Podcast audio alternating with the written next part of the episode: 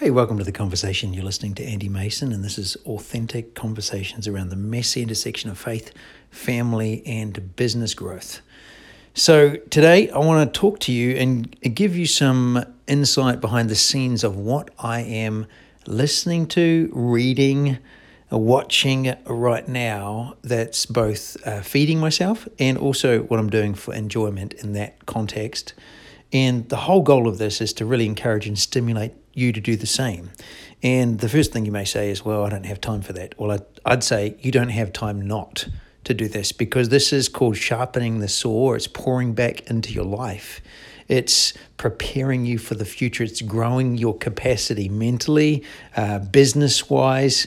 It's increasing you in every capacity so that you can step into growth and ongoing growth. I say leaders are learners, so I don't care what means by which you learn. You may not be a reader. That's okay. There's multiple ways of doing this, whether you watch something, listen to something, or intentionally talk with people. There's ways of doing this. So I want to encourage you that. And then also, before I dive into some of the things that I'm listening to and why I'm listening to those things, is how I'm doing that. So for me personally, listening is just such a good thing because I can double time it. So we have just joined a local gym. I've always said I'd never do that, but I finally succumbed. Being in Pennsylvania, the roads are different. I don't have a recreation area at our backyard. I can't just run out the back and then listen. So I'm actually really enjoying it. It gives me focused time where I can put earbuds in and do a couple miles on a treadmill and then do some upper body work. And the entire time I'm listening to a podcast or an audiobook, and it's quite good use of time. Secondly, when I go to bed at night, or if I wake up in the night, I've learned that that's just a great time to put on an audiobook. And I've got to be careful what audiobook or what podcast I'll listen to, because I don't want it to jack me up and get me too excited. But if it's a story, if it's the Bible, it's a great time to do that then. What's the point? I'm finding times when I'm driving in the car, when I'm doing exercise, when I should be asleep, where I can put on an audiobook that's actually double timing my life. It's using time way more effectively, and it's really, really good. So that's just a couple of practical things in terms of the how-tos. But what am I listening to? So I'm going to walk through audiobooks, podcasts, what I'm reading, and then over all of this, I've actually just started to really enjoy worship time in the morning. So what I can do, and I don't do this every day, but particularly last week, starting a new habit of starting my day with worship. So what that looks like is worship and prayer. So what that looks like is putting on a YouTube worship set. So it could be Bethel worship, it could be Elevation Church, it could be Hillsong Church, it could be a new one I found called Revere or Upper Room. Those are multiple different sets where you can literally just plug it in on YouTube, push play, turn up the volume, and then walk around your office or your house. I've done both, and pray and worship, and take some time to do that, which literally sets your day up amazingly, because you become more aware of who God is, how his nature, his ways, his word. And then I'll find time and time again when I do that, my phone will blow up with texts and emails and solutions and connections, and it's like, whoa, slow down. It happens. It's like God is my source of increase, so why not worship him? So what am I listening to?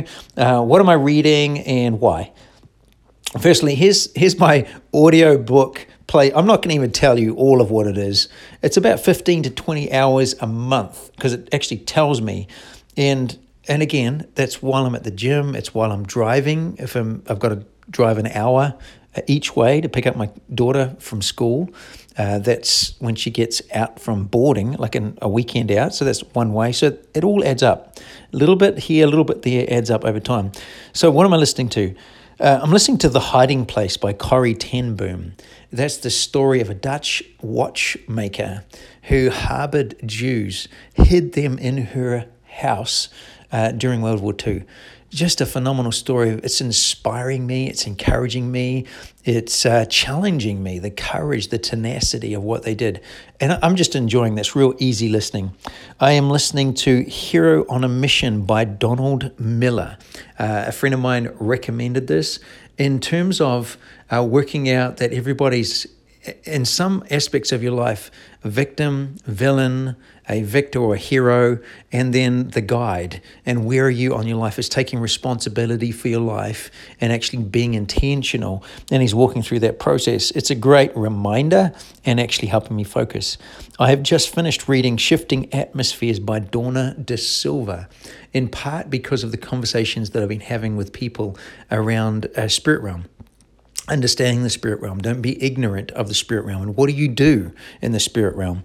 So that's been fantastic. And I've actually tied that into, I purchased the workbook. So I'm actually walking through the workbook where I might just read one chapter and actually walk it through with my pen at night before I go to sleep. So that's another how I actually do this during my day. So just finished that. I'm about 80% of the way through Wild at Heart by John Eldridge. And you might be saying, what do you mean? That was written 10 years ago plus. I know, maybe I'm a slow learner. I am loving that. If you want to get lit up, reconnect with passion, challenged in a whole new way and given a practical process to walk that out, fantastic book that I would recommend every man should read. And then obviously I'm one of my continual ongoing is the Passion Translation on audiobooks. I can just find where to read and I'll just away we go. I also often will read or listen to YouVersion. So that's a free app on your phone and I put on the timer. So I put on like 30 minutes and right now I'm reading through the book of Ephesians. And I will be, and literally I'll put it on if I'm in bed at night and going to sleep with that playing, and then 30 minutes it goes off. So that's another little great way to actually work through this. There's a bunch of other books there that I've been kind of touching on. I've just finished Fault Lines by Voddie Buckham. I've just finished Killing the Killers by Bill O'Reilly. That's America's War on Terrorism. It's written like a journalist. Fun learning of some fascinating things going on. Killing England by Bill O'Reilly. That's the whole War of Independence and what happened. And Killing Jesus, which is a journalist's view on what actually happened historically in Jesus' day from his birth to his death, what is known, what is picked up through history. Fascinating. I've actually listened to that one multiple times, really impacted me and loved it. So those are some of the ones that I'm listening to on audiobooks at the moment. Podcasts. I've kind of got three that I'm scrolling around multiple times. One at the moment, in terms of business growth, Think Media. It's a channel, it's a podcast, it's how to build your YouTube channel. Very, very good practical keys that I'm thinking of using and applying. And I also got his book. I think it's by the same name or something similar. And it's been fantastic just to take little things. If I'm at the gym, I'm working away, I can do that. I can stop, write down a couple of notes. Hey, I should be doing this. And that's really helpful. I'm also loving God is Not a Theory with Ken Fish. In particular, there's a couple of recent podcasts. One where he interviews Chris Reed from Morningstar on the prophetic. Another one where he interviews Jay Koopman on some of the Let Us Worship, what's been going on behind the scenes. And I was actually just at one where they did a worship event outside of Independence Hall, Philadelphia. Phenomenal, wonderful atmosphere. What's going on behind the scenes as they're doing that, how they're putting that together. And I'm loving this whole podcast, God is Not a Theory, constantly just reminding you that we don't fight against flesh and blood, but against principalities and powers. And God is up to so much all over the world. And not only does it inspire and just lift our vision of what's going on, but also equip you mentally, physically, in terms of how do I step into those things and walk in the supernatural. And then Ford Taylor talks how to lead, love, influence, and transform.